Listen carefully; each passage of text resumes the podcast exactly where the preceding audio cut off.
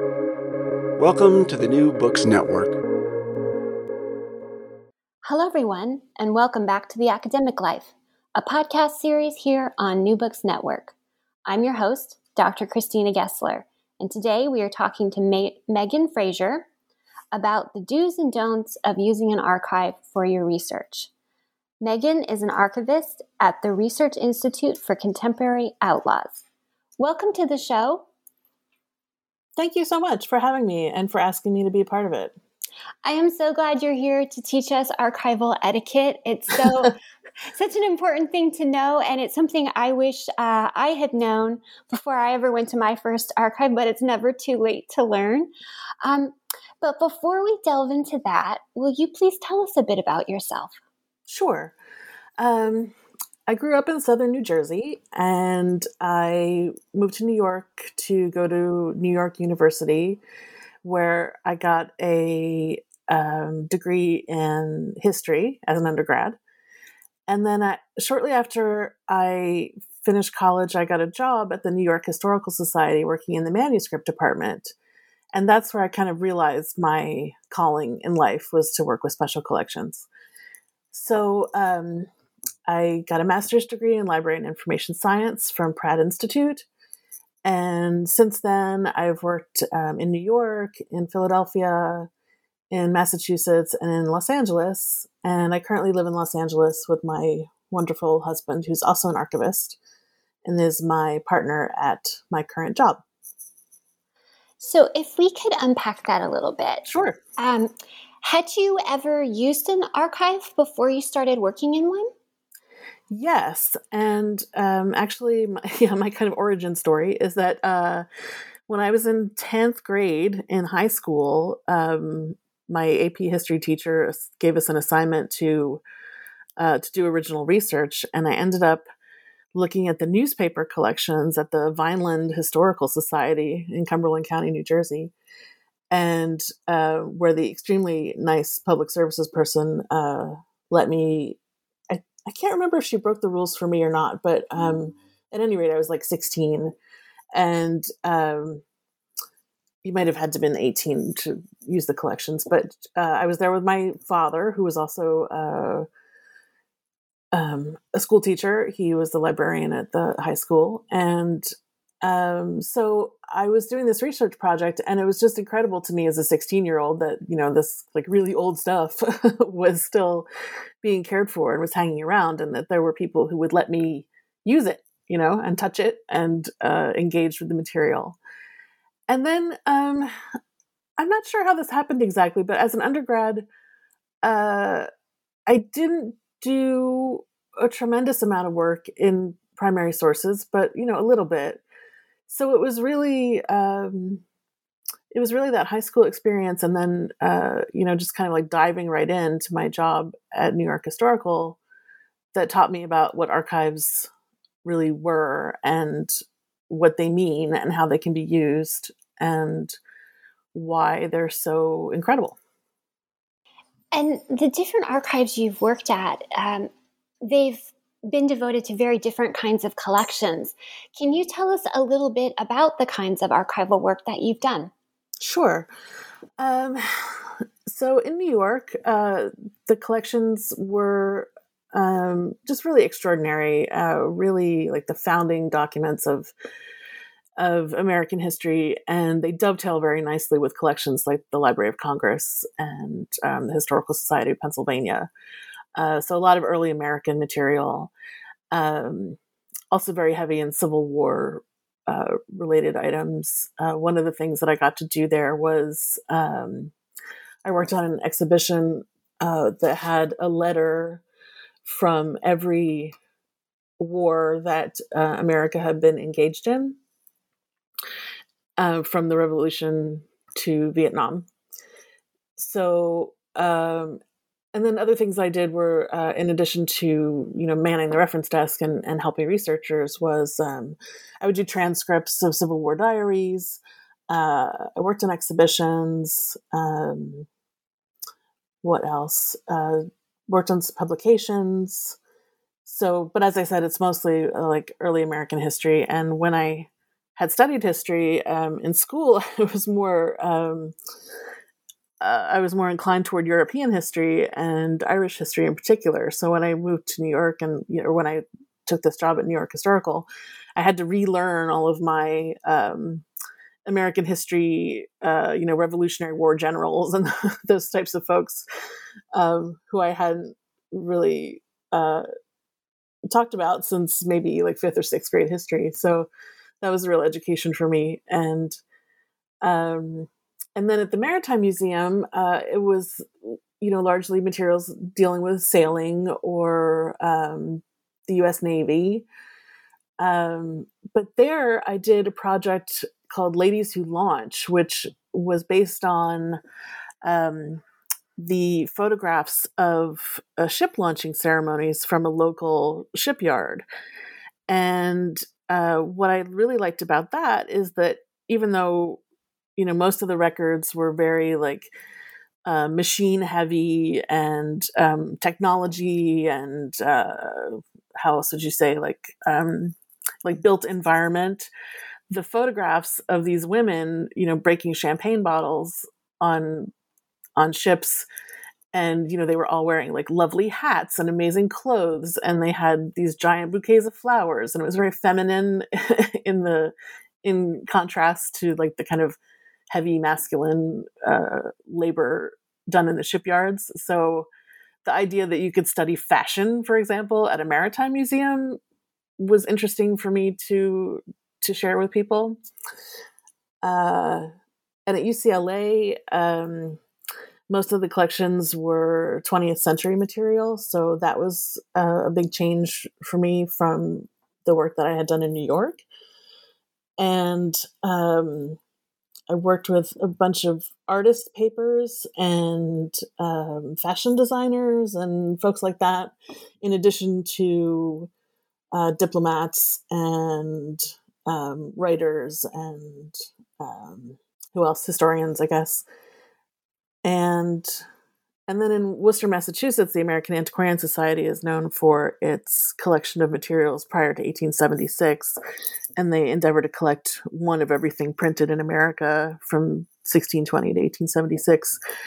And their collections are phenomenal and just so rich and deep and cover things like, you know, calendars and Valentines and um, cartes de visite and uh, manuscripts and books and newspapers.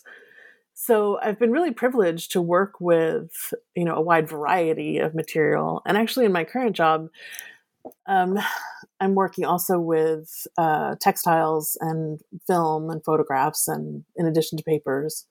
So uh, so yeah, just the the variety of actual formats has been um, really educational in my throughout my career. So, can we talk a little bit about your current position? It's a really fascinating idea that there is a research institute for contemporary outlaws. And it also opens up some really fascinating um, sub themes for us about um, sensitivity of certain kinds of collections, um, privacy rights of things that are donated to archives, um, how collectors and donors feel about certain kinds of materials and uh, how archivists and scholars handle things that maybe have a slightly sensitive nature to them. Can you um, talk to us about any of those things you'd like to dive into? sure. Um, the place I work now, the Research Institute for Contemporary Outlaws, is the brainchild of a collector. Uh, um, and his focus is um, like 19, 1950s and 60s uh, era motorcycle clubs from Southern California. And of course, within this material, um, you're going to find some things that are um, kind of sensitive in nature and um, controversial, perhaps. And we're currently uh, open only by invitation, so we don't have the same kind of researcher base that my previous positions have had. But uh, as I said, he hopes to kind of turn this into a museum and make this um, more publicly accessible sometime in the future. Um, but one of the things that I think researchers might be interested to know, and and potential donors would would be that um, there are systems and protocols in place to make these kinds of you know perhaps difficult or controversial collections um, safe for use and also um, respectful and uh, maintaining privacy. So for example if you have you know a family archive and um, it turns out that there's some well let's just be vague and say let's just say skeletons in the closet no matter what they might be. Uh, if you have concerns about those kinds of things ending up in an archive but you also have a feeling that the information provided from those archives is useful for scholarship um, we always archivists generally try to not put restrictions on material, but if for example, you wanted to uh, donate some material and put a time restriction on it, like it can't be open for 25 years or something like that, or um, there can be selective redaction of things like social security numbers. Um, I guess the point I want to make there is that there's uh, if there's something that you think is potentially troublesome um, or embarrassing, uh, archivists have ways of making sure that uh, the information that you might find troublesome, I guess, uh, is not, you know, super blasted out to the public or anything like that. So, um, so yeah, I guess the the thing to know is that there's there's definitely room for difficult material in archives, and it just makes the historical record better when we have materials from, um, say, underdocumented communities or um, people that are traditionally haven't been collected in the past. Um, and one of uh, another thing that's really wonderful about kind of reaching out to those communities is making it clear that you know they might they might think that they're just saving their old stuff but to an archivist or to a researcher an historian um, the material is so fantastic and great uh, potential for research that when you explain to someone like oh yeah i know that you just think this is stuff that you've been hiding under your bed for 20 years but a researcher would be really excited to see this stuff and uh, you know trying to um, trying to uh, make sure people understand that is uh, is really rewarding. And I've had so many donors say, like, "Really, you want this old stuff? Like, it doesn't seem that important." And when I explain, "No, really, it is exactly that important," and that's why we want it. It's uh, it's a great feeling. There's something that I call the antique roadshow effect. There's this uh, TV show where people have unusual things and they they get to have it appraised for this PBS show, and they're all very hopeful that it's worth quite a bit of money. Um, and um, you know, worst case scenarios, they get provided a lot of the background and history of their item, whether it turns out to be worth quite a bit of money or not. But when people are at home Perhaps they've inherited a relative's house or a box of stuff from someone's attic and they're trying to determine on their own if it has value. The idea of monetary value can be sort of a false marker of how worth something is to history um, and if whether or not it's worth preservation. Um, it's not really how much you can get on eBay or, or another resale site, but but what it might hold um, for scholars doing a variety of types of social and historical research work. Um, can you talk a bit about um, perhaps some things that you've um, you've acquired or that you've um, got in in archives that people might not ever think an archive might want? Yes. Uh, yeah, I, I'm totally on board with you about the Antiques Roadshow effect. Uh, I started seeing that, you know, maybe 20 years ago. Um, and it's been both really great and really detrimental to archival collecting or people thinking that, like, for example, they're their old phone bills are um, now worth six hundred thousand dollars, and you know we've had to explain to people that I'm I'm sorry, but that's not actually the case. Uh, everything old isn't rare, and everything old isn't um, you know worth a lot of money necessarily. Um, and things that maybe aren't worth a lot of money are, however, worth uh, a you know a huge amount in research value. So um, one of the things that I worked on when I was at UCLA, and if I'm known for anything in the archives world, it's probably this. But I I started a working group at Library Special Collections to collect uh, Los Angeles area punk rock material. And um, so, you know, the punk community uh, never made any money.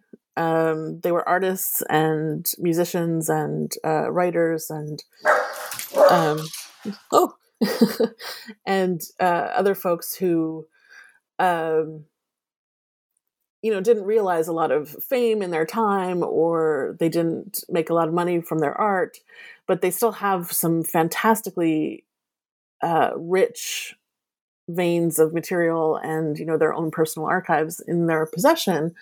So when we started this uh, collecting effort um, you know we could see that uh, like just a, a show flyer or something that they had held on to um, was incredibly useful for for research, um, and let me see what else. Um, prod me a little bit. Like, what kind of things are you imagining ends up in an archive that you wouldn't expect? Well, I work in really um, old 19th century New England farm women's diaries. And often the ones that um, I find in archives are in a box marked anonymous. They were just either donated at a time that somehow the woman's name got lost. And um, and there's often a thought that they don't say anything or that you can't you can't really find enough in them to to make them useful. And one of the more satisfying things that I did was um, I was using this diary, and it was in a used book. The woman had taken the Pound Keeper's record book, and um, so the Pound Keeper in um, rural New England um, was a bit what you think of if you're thinking of the, the animal pounds of today. It's where the stray animals uh, ended up, and they had an official pound keeper. And in rural communities, the stray animals were cows and pigs and sheep, and they had likely, um, if you have read or seen Anne of Green Gables, and you know the prized cow goes and destroys the prized cabbages of the neighbor and causes quite a to do. Um, that sort of thing actually happened in rural communities, and so the the pound keeper would would have the animal, um, and the fine to get the animal back was based on the poundage, the weight of the animal, plus the amount of damage the neighbor claimed um, had happened, and then you were assessed, you know, um, feed or whatnot for the time that the animal was there. And then if you said, um, you know, I'm sick of this cow, she always does this, you don't have to take her back. They'll they'll sell her at auction. you don't have to pay the fine. But that's where the term pound came from. And it, all of this had to be recorded. All of the details, where they found it, what the assessed damage was, how much they fed the animal, what the animal weighed, whether or not the owner wanted the animal back. And in rural communities, it, it really wasn't particularly difficult for, you know, finger pointing of exactly right. whose it was.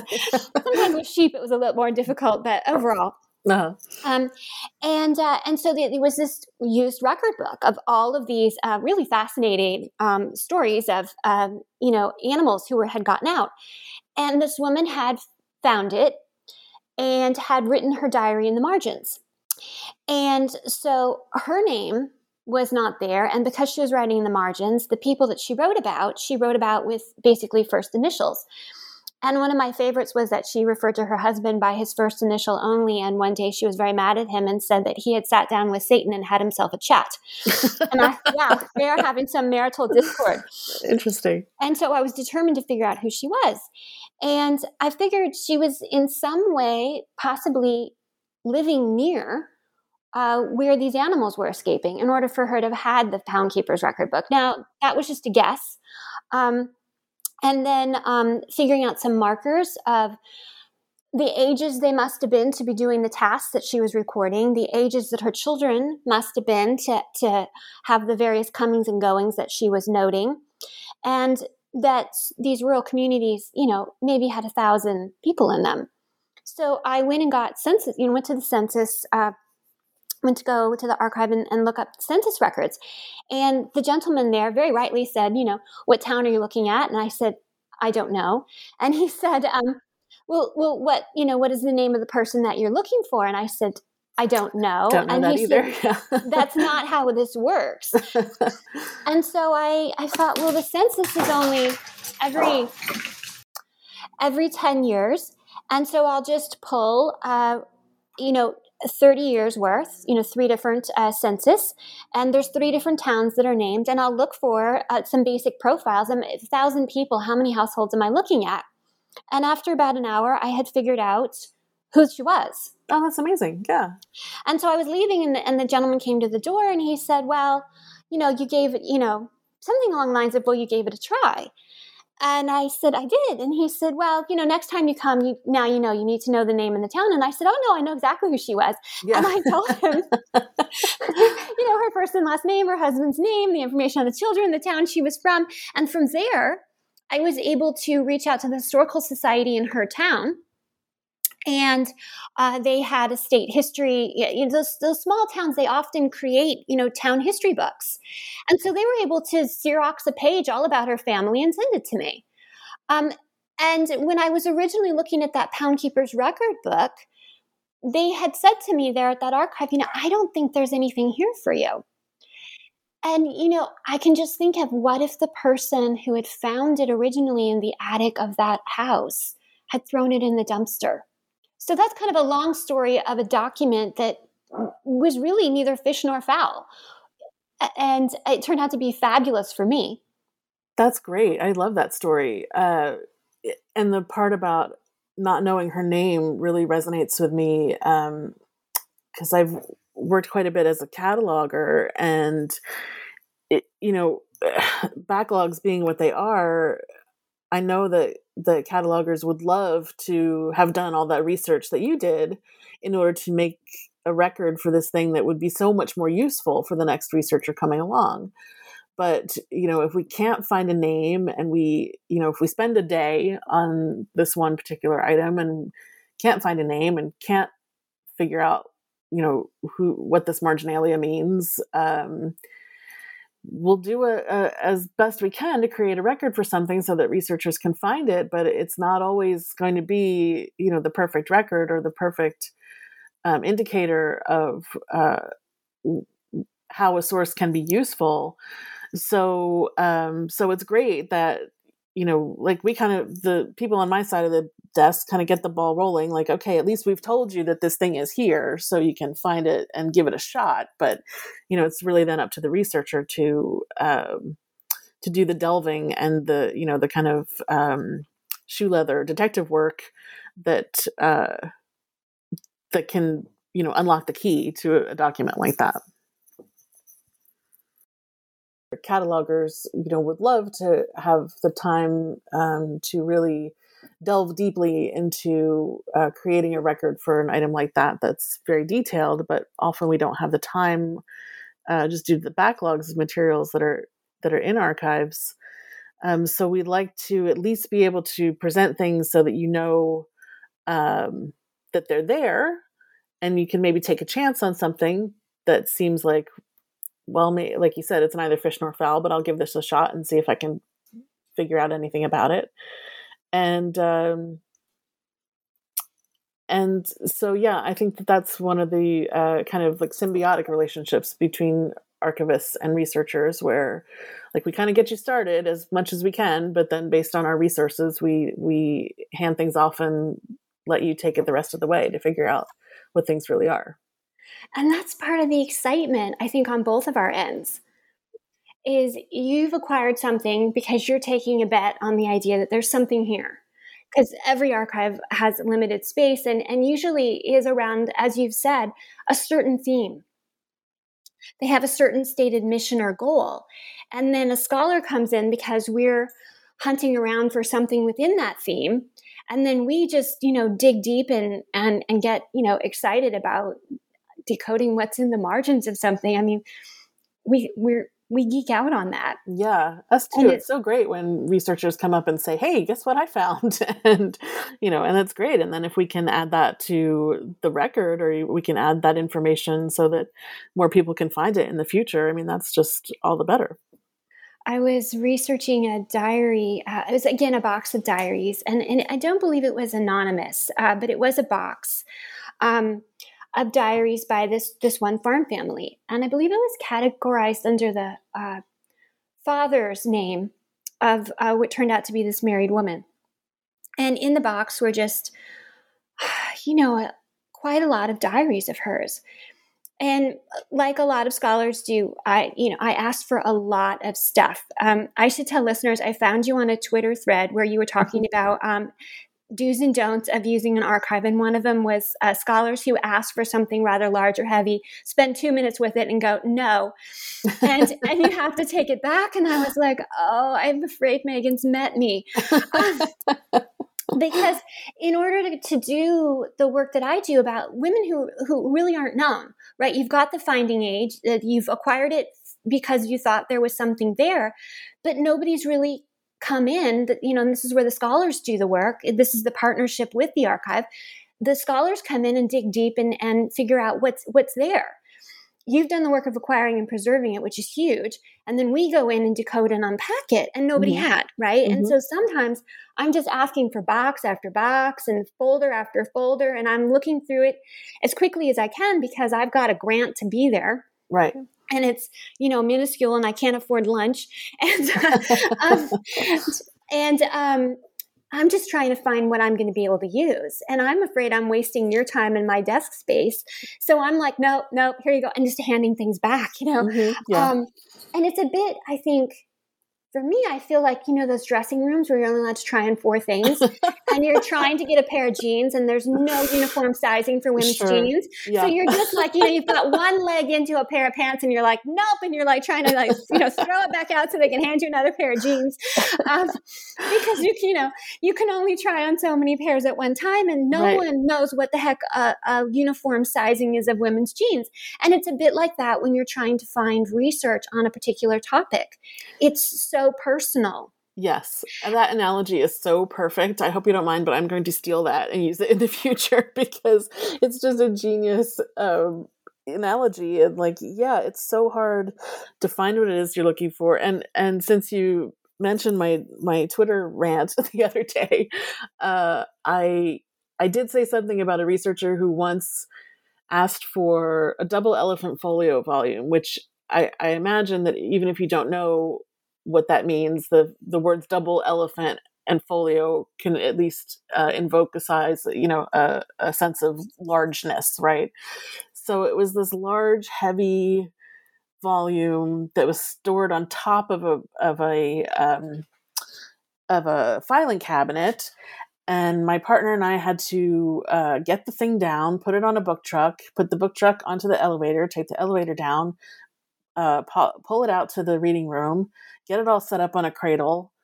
Um, and I honestly don't even remember if we had cradles big enough for that thing to use. And then the researcher looked at it and said, "Oh, I just wanted to see what it looked like."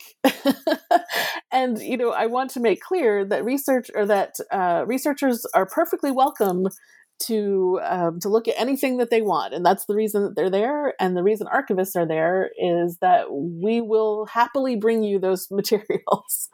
And it doesn't matter really if you're um, looking at things quickly or if you decide right away oh this isn't what i wanted after all because it is our job to bring you whatever you ask for.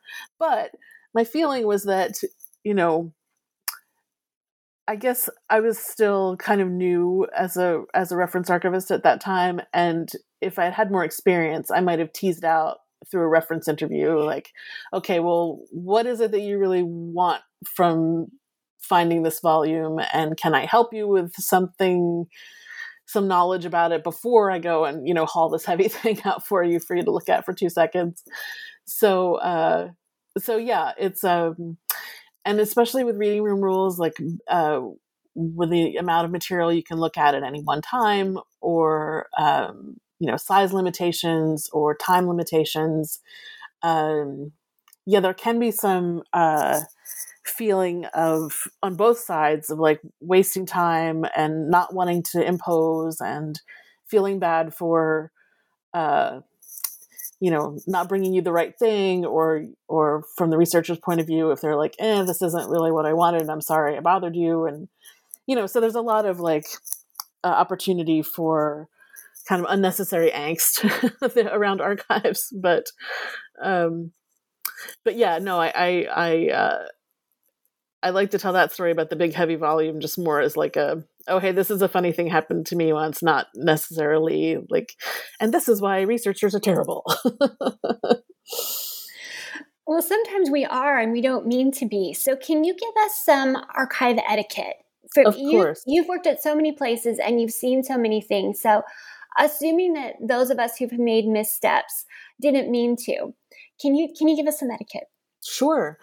Um, and I would also say that you know uh, I've had my bad days too, and I, um, you know, maybe the snippiness started started on my part, or you know, it can be working public service uh, in an archive all day, every day in places that are chronically underfunded and understaffed can be draining. It can it can be a toll. And most of us who are in this profession are in it because we love it and because we um, want to be of service. So, I guess what I would say is while we want to help you, we don't want to be treated like the help, if you understand my distinction there. Um, so, I would say uh, just be polite. You know, we don't, you don't even really have to be super friendly or you don't have to be um, I, have seen a, a, some responses on Twitter about people saying uh, that they would bring food or bring um, bring treats to archives, uh, and that's a very lovely gesture, and a lot of us like that and think that that's very nice. But I don't want people to feel as if they have to do that. Um, everyone I have worked with has provided the same top level excellent service to everyone regardless of you know a treat or lunch or even if you were a jerk. Like i still gave you my best uh you know my best effort of trying to be helpful to your project. So i would say um really you just need to be polite. I think that being respectful of archivists is um, just kind of the baseline, and um, that you know we're professionals as well, uh, and we have expertise that others don't have. Um, we're there to be of service to scholarship. We um, we want to be of assistance. Um, and a lot of the rules of reading rooms that can be kind of intimidating um, you know please don't take them personally. Um, even the most careful person can drop a pen uh, onto a, a, an irreplaceable manuscript so that's why we ask people to use pencils.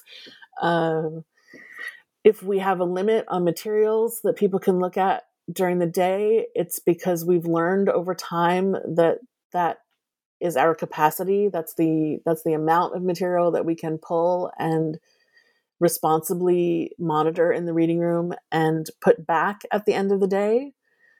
Um, I think one thing that people don't realize about archives is that there is a tremendous amount of work involved in really just the physicality of going into the stacks, pulling the boxes off the shelves, um, putting them on book carts, taking them to the reading room, and then having to put them back. Um, putting things back is kind of a much more important thing than people realize, I think, because that's how someone can find things again, you know, the next time, um, is that they're back in their rightful place. And um, so, uh, what else should I say? Uh, I guess that um, another etiquette this isn't really etiquette, I guess, but I guess in order to help you better, um, archivists are often taught how to do what we call a reference interview, which is really to tease out like what it is that you're specifically looking for. And if we're asking you questions, it doesn't mean that we are trying to um, be too nosy or we're not trying to um, get you to reveal anything that you don't want to reveal. But it can be helpful to to have a, a clearer idea of what it is that you're looking for. Um, it's not unlike working in a bookstore where you know people will come in and say, "Do you do you have this book? I don't remember the title, but it's red." And so if I'm asking you questions to kind of uh, you know pull out more information, it's because I want to make sure that I bring you the exact thing that you want, not just the red book. Uh, so um, there are so many reading rooms that are built to be beautiful and to be uh, kind of um, markers of status and grandeur and wealth and you know have huge pieces of art on the wall or um, you know very important looking furniture and that was done on purpose but uh, I think more modern researchers and archivists understand that that can be very off-putting in a way, and it can be very intimidating.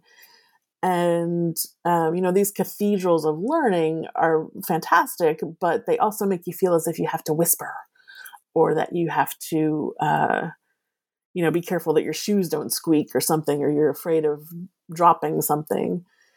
And um, I I guess it's easier for me to say than to be done, but uh, I guess what I would say is like try try not to let that bother you. Um, it's okay to speak in a normal voice.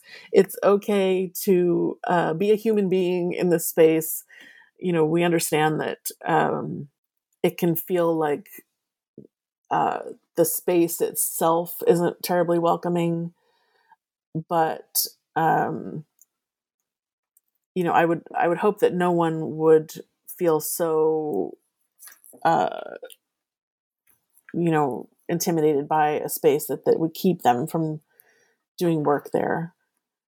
Um, what other kind of things have you encountered that you think uh, researchers find bizarre about uh, the archives world? I love that you covered that it can be intimidating because I especially when I was first going to archives, it was really just that my my advisors at grad school said, "Well, I think you're ready to start doing archival research," and that was pretty much the conversation.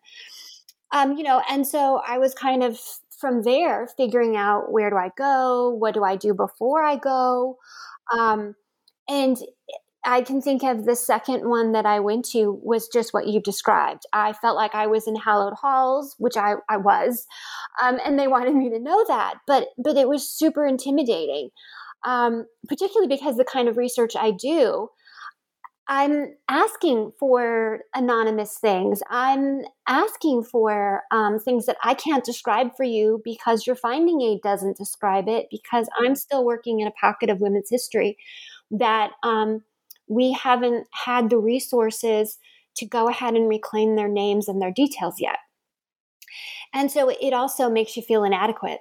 I can't tell you what I want. I'll know it when I see it.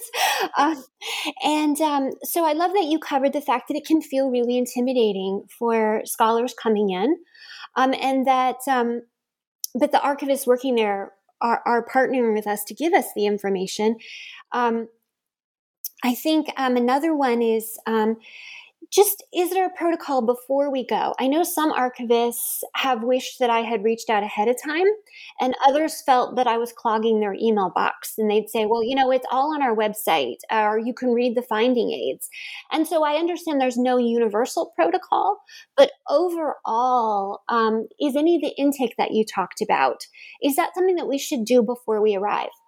Oh, that's an excellent question. I'm glad you asked me that. Um, my experience, since I, I, have been doing this since 1993, is that, um, you know, in the early days, uh, no websites, you know, there, it was hard to get information about um, reading room policies or, or collections. Um, especially at New York Historical, a lot of our collections were not electronically cataloged in the manuscript department. So we had a very old fashioned catalog uh, that required a lot of um, guidance and intervention. So, um, and since you're talking about diaries, I happen to remember that uh, our diary collection was just filed under D for diaries, and then the the uh, the catalog cards were chronological. So, you know, you could flip through a whole bunch of three by five cards to see if you, there was a diary from 1850 that you wanted. Um, so it wasn't easy. And there wasn't a lot that you could do ahead of time. But now I'm so grateful that uh, technology has advanced so far that there's a lot that you can know. I should say, like in places that have the resources to to allow this, there's a lot that you can know ahead of time, and um, you know, as researchers, we kind of we we might expect you to do some research uh, ahead of time and to be sure about things like opening hours and paging policies. Um, I guess you know just the basic due diligence of um, you know seeing when things are available.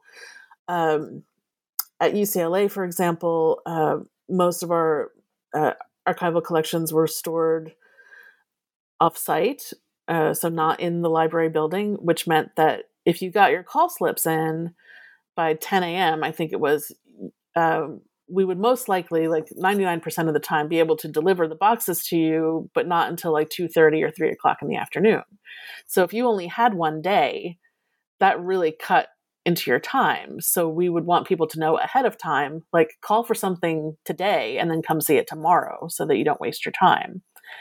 Um, and so I would say be mindful of policies like that that are kind of out of the archivist control um, so that you're not wasting your time. And we we understand that a lot of folks are on grant funding that's you know not terribly like it's helpful but it you know there could always be more. Um, so we don't you know we don't want people to be wasting money on parking or whatever to only to learn that they can only look at something for an hour when they really need all day. Um, and uh, sure, call ahead. Um, you know, clog somebody's email box if they don't like it. They can, you know, they can suggest that you politely, you know, redirect your efforts. But uh, I think that, you know, one of the main um,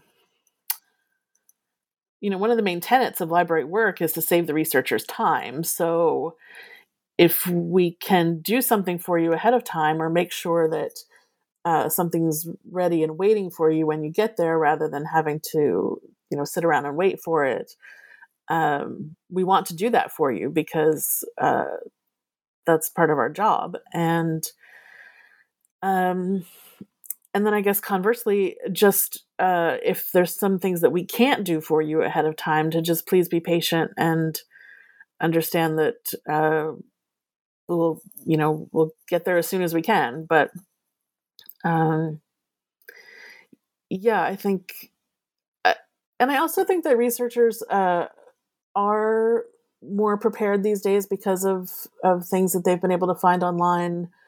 Um, and I don't know this for sure, but uh, I have a feeling that there are fewer times when folks might just be completely unsure about what it is that they want to see. Um, but again, even if you even if you're not sure, uh, ideally the person on the reference desk can help you you know guide you in some way to help you figure out what it is that would be good for your project there's this phenomenon that one of my grad professors called serendipity uh, which is where you just start digging around in things and it leads you to something else. And i'm a big fan of going to archives. I know it's expensive and it involves a lot of uh, logistics. But when you're doing things um, digitally, when you're when you're using the online archives yourself, you're really dependent on making your own connections from document to document. And I'm thinking specifically of I was doing research in Vermont and I had reached out ahead of time to this one archive. It was a small private archive. And um, the archivist was very generous. She realized how far I was coming from and she was able to give me a few more hours a week by, you know, donating her own time, which was just lovely. And because she was excited that someone was coming to read this particular diary. Um, the family itself had been well looked at, but this female family member had not. And so it meant something to her personally that I was coming to look at Anna's diary. And so, as I was working with her, and then she ended up inviting me out to dinner, which was really lovely. And she said something like, Well, you know, um, you might next time you're you visit, you might want to go read her letters. And I was like, you know where Anna's letters are? Anna's letters are saved. Anna has letters. And she said, oh yeah, they're um, at this other archive in this other town. And then she said, uh, and you may want to go look at um, some of the family papers that are at this specific archive at Harvard. And I was like, yes, I do. I would not have figured that out from the online finding aid. I, it, if they ever get the funds to digitize it and put it online, I would not have known um, all of these other connections because this person was overshadowed by so many other things in the family. And yet, to me, because I specifically are interested in women and the untold stories of women, I was thrilled to make this trek to these two other archives um, and and read more about her. And that serendipity was because I went in person. Mm-hmm. Yeah, of course. And that um, someone was able to tell you, like, oh, there are these other connections that I'm sure it took her, uh, you know, many. I don't know how long she had worked there, but like these are the types of things that you figure out over time. And after helping several different researchers, you know, you start to make connections or put things together. And you know that kind of job experience or um, it, you know knowledge of the collections becomes so rich and deep the longer you work at a place like that um, that yeah it definitely helps to pick the brain of the person who's in charge of, of dealing with the records and the and the kind of daily uh, you know use of them. Um, so two things i wanted to say were that uh, there is a, a, very strong movement in the archival profession these days to um, to do kind of what they call reparative uh, uh, description, and yeah, the number of times I can tell you collections that have been like, you know, oh, big famous man collection. Oh, but by the way, like 50% of it is from his wife, who doesn't even get a first name. Um, so there are there are many archivists who are working on um, especially collections having to do with people of color to create better finding aids that are more accurate and more um, what's the word i want? More uh, that explain to researchers better like what's in the collection. And so for example there's a lot of work at ucla being done on the um, Japanese internment camps. Um, so now, you know, we're taking the word internment out, and they're, uh, you know, they're they're prison camps basically, right? So, um, or changing things um, to indicate that, you know, yes, okay, maybe the collection is called by this name, but these ten other people are hugely important in it, and they just don't get their name in the in the title. Um, so that's one thing that I think is really interesting. Um, it, you know, kind of making sure that collections are described better. And again, it's it's a it's um, a question of resources like you know do you want to spend the time kind of redoing work when there's so much material that hasn't had any work done on it yet but you know something like um, japanese relocation it's so hugely important that you know we think it's worth the time to make sure that it you know these places didn't just sound like summer camps where we were sending you know american citizens during the war. So that's one thing. Um, and the second thing that i wanted to say was that i'm hoping i'll remember it. It will come to me in a second. Um, that uh, that archivists uh, in the past have been permanent positions at places um, and have had the opportunity to uh, process collections, serve them in the reading room, be a source for uh, for reference, and really come to know the collections and have a deep knowledge of the materials that they work with all the time, and are therefore better able to help the researchers who come and use that material. However, in the past, I would say 20 years or so, um, our profession has become, or our institutions have become more and more reliant on um, precarious labor, kind of like an adjunct professor position where, you know, you're hired to work on this one collection, you finish it, and then you lose your job. So, uh, and then the institution what they have gained by uh, having a collection processed is great, but what they've lost is the institutional knowledge that can be built up around these collections when they lose people who are just kind of like churned through a revolving door of, of temporary positions. So, one thing um, that I think you know, if I can get on my soapbox for a minute, as if I haven't already, uh, what I would really love is for researchers who to understand that and to know that um, we could really use uh, help in advocating to our administrators and to um, funding agencies to have to create a better system so that people can be more um, more efficiently employed. And you know it kind of uh, there are a lot of archivists who have left the profession because they're constantly having to deal with these like temporary jobs or having to move or they work for two years and then they're not sure what's going to happen next. And i think that if anything um,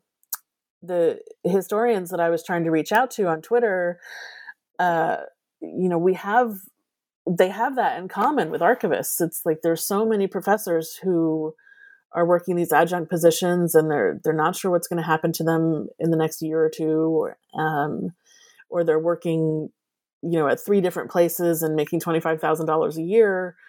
Um, between that and our our student debt uh, burdens, you know, archivists and historians and we should be we should be much stronger allies than I think we are. You know, I think that we are good allies uh, to begin with, but you know, we have so much in common that we really uh, we could be even stronger if we listen to each other about those issues. I love that you said that because my final question was going to be can you tell us why archives are important, why we need to be using them in person, and why we need to be putting support behind them? Archives are, are important you know kind of both simply and um, extraordinarily complicatedly if that's a word um, because they are the records of humanity. And sometimes when i say things like that i feel a little lofty um, but uh, I think I was asked at jury duty once, like, what is an archivist? And I said, well, we we document the human experience, right? So that can sound a little um, flighty, maybe, or you know, but it, it's true. Uh, you know, without records of um, what people have done in the past, we would have no understanding of how people lived. um, records are uh, you know kind of the backbone of our democracy and and equitable access to those records uh, is a cornerstone of um, a well functioning democratic government.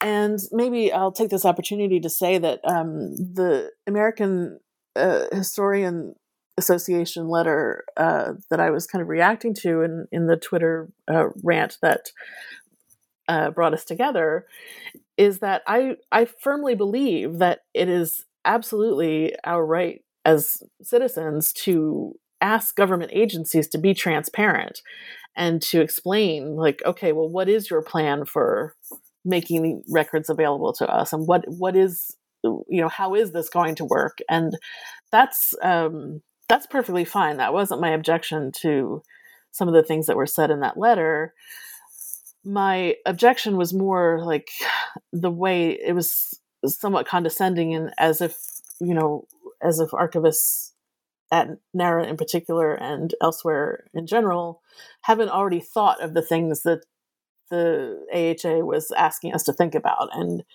um, it didn't seem to be as sensitive to our health and safety and well-being as it could have been. So I really appreciated the kind of retraction apology that the that the organization um, sent out a few days after their initial letter. Um, but I think that uh, you know using archives in person has a type of and I don't want to be too, you know, metaphysical or anything, but like it has a type of effect where you really do seem to garner a better understanding of the information that you're trying to gather when you can see it in its original form. And um, you know, sometimes we ask researchers to, you know, first use microfilm or first make sure to look at the digital uh, surrogates or to to first, you know, try other uh, sources so that we can better preserve materials that uh, that might be too delicate to handle frequently. But you know, there is that that moment where and i'm sure you've experienced this yourself especially if you work with diaries a lot like you you kind of feel a real connection to the person who wrote something and you're holding the piece of paper that they wrote it on, you know?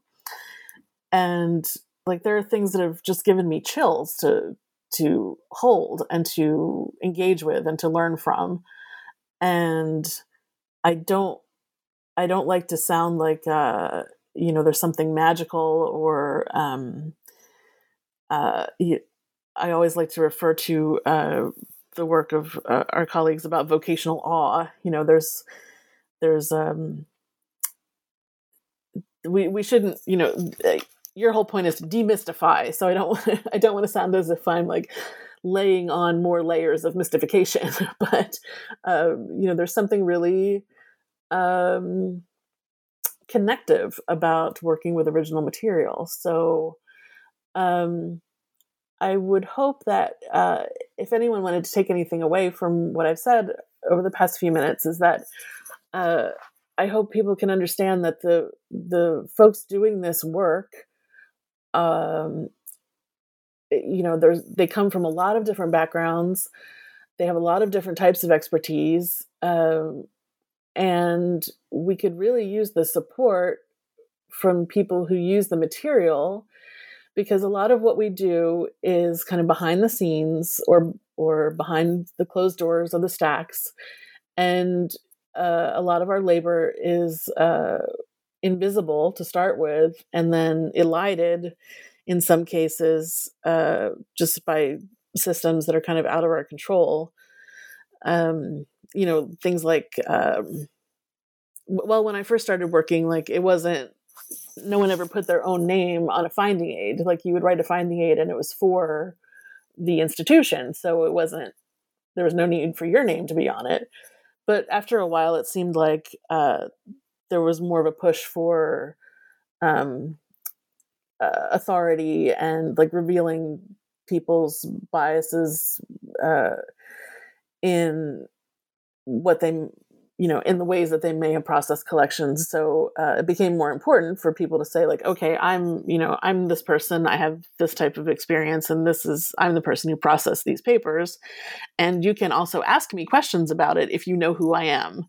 So um so that kind of uh you know um how do i want to say this? So that kind of recognition of the archivist uh as someone who's worked on these collections has become more important in the past 15 years i would say and uh, and i kind of like that because it means that um, you know the person who did the work of the processing can be found and asked questions and um, has the ability to to communicate more if need be I love how much you've demystified and unpacked there. I it makes me think again of the example I gave early on about the diary that was in the margins of the Pound Keeper's record book. I did give uh, that entire uh, article that I wrote uh, to to the archive, and said, you know, you may want to know this, and and it wasn't that like here, read my fancy research. It was to you know because uh, so they could see the the, the work I had done to to uh, to um, authenticate what I was saying. So they could determine if they want to go ahead and put her name and her town and her information on it. Do they feel I provided legitimate research, which is why I gave them the whole article rather than just a, you know a paragraph. Sure. Um, and there's also and, going to be bosses somewhere who say, like, well, what does this archivist do all day? And then if that archivist can say, well, someone came in and used this material that I was able to give them, and she wrote this amazing article about it, like, this is why we're doing what we're doing.